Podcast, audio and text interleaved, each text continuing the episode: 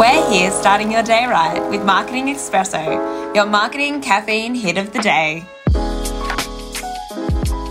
Hello, hello, hello. Thank you for joining me for another episode of Marketing Espresso. I hope you are well today. I'm personally on the double blacks. Wait, that sounds like vodka. coffee, double shot of coffee, black, with a little bit of cold water. I have decided to cut dairy, so I don't know. I think it's actually helping my voice. You guys tell me. Um, yeah. Anyway, that's my little coffee hit of the day. Not double black Smirnoffs. Um, anyone that's my age is probably having some pretty hard uh, flashbacks right now. So sorry if you're listening to this in the morning. okay, so today's topic, uh, let's jump straight in, is um, how to know when to call it quits with a campaign. So, this is a good one because I actually think you shouldn't be getting to the point of how to know when to call it quits. You should have at the beginning of your campaign set up a bit of a campaign structure to know um, what you want to do. So before I kick off any campaign with a client, we have a bit of a campaign brief, we have a scope, we have a budget set out. So we know exactly the spend that we want. We know the return on investment.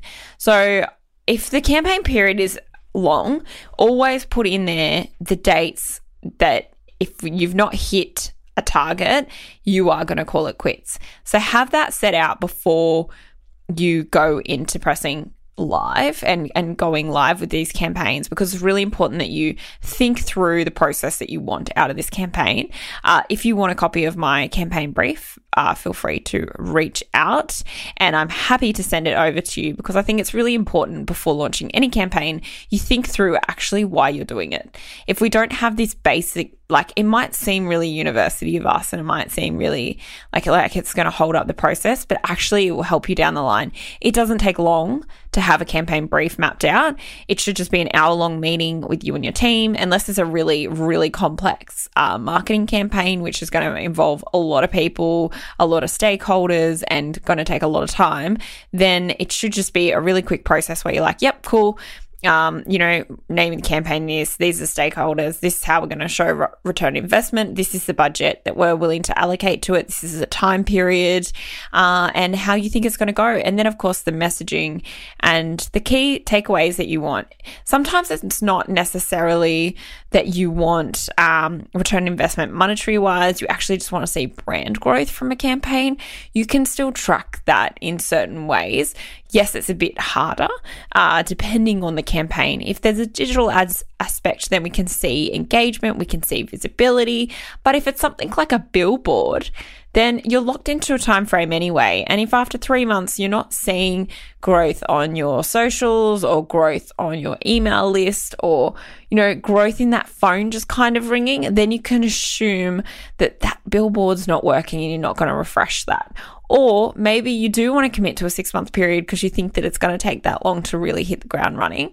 But always set out before you go into a campaign the budget that you're willing to allocate to this. And if and when you go above that budget, it has to be because you've seen X amount of return investment. Otherwise, you really are just burning money.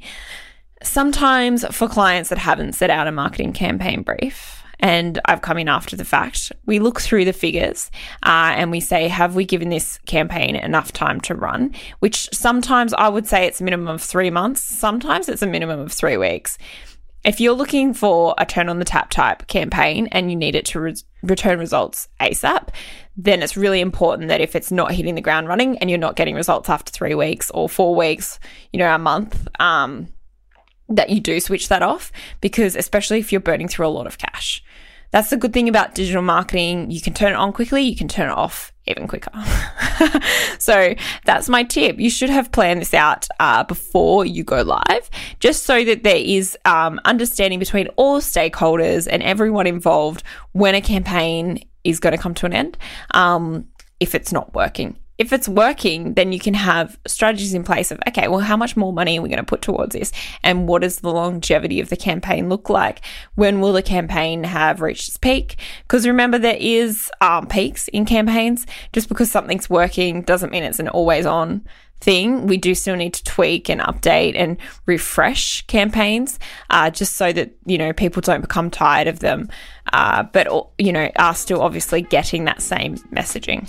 So that's my little tip for you this week. I hope it's been helpful. As I said, if you want a copy of my campaign brief, you are more than welcome to have it. Just reach out and say, hey, have an awesome week, and I will be in your ears again soon.